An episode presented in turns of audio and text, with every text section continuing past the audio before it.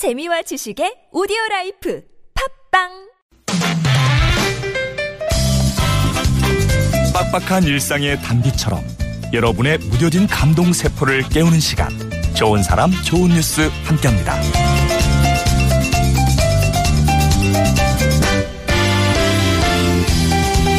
선물을 하는 게 일이라는 어르신, 어디 가면 만날 수 있을까요? 춘천에 사시는 여든여덟 살 김교환 어르신은 평소 빵 할아버지로 불렸습니다. 이천육 년부터 매일 노인정에서 빵을 만들어서 어려운 이웃 노인들과 나눴는데요. 직접 만든 한평난집 작업장에서 오 년 넘게 빵을 만들었지만 두 차례 허리 수술을 받으면서 더 이상 하기가 힘드셨대요. 그러자 이번에는 구슬공예를 배워서 또 정성 들여 만든 구슬팔찌를 노인복지시설에 다니면서 선물을 하고 있다는데요. 할아버지가 하루에 만들 수 있는 팔찌는 한 스무 개 정도입니다. 재료비는요, 당신이 매달 고엽제 피해 보상금으로 받는 삼십만 원을 모두 투자하고 계셨어요. 선물을 받았을 때 행복해하는 사람들의 모습이 보고 싶어 오늘도 쉼없이 구슬을 엮는다는 구슬 할아버지 김교환 씨.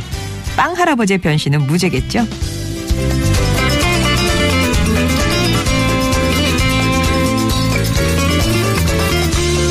지난 수요일 학교에 가던 중학생 변모군이 갑자기 길에서 쓰러집니다. 심장이 멈춘 건데요.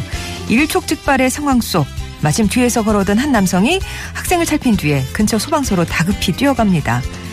남성의 신고를 받은 구급대원들은 지체 없이 달려가서 바로 응급조치에 나섰고요. 곧이어 학생의 심장이 다, 다시 뛰기 시작했어요. 열심히 달려가 신고를 한 사람은 전영식 씨. 자주 다니는 길이라 소방서 위치를 알고 있었기에 빠르게 신고할 수 있었다고 하는데요.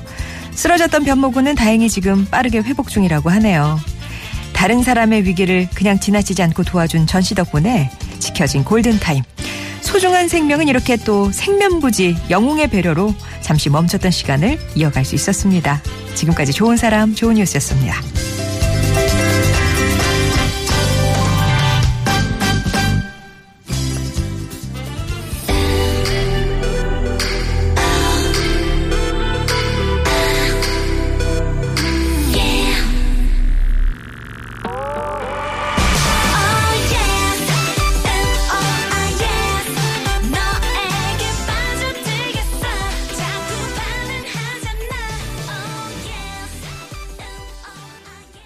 마마무였습니다. 음, 오, 아, 예. 오늘 좋은 사람 좋은 뉴스, 예, 들려드리고 소개해 네, 드린 노래였습니다.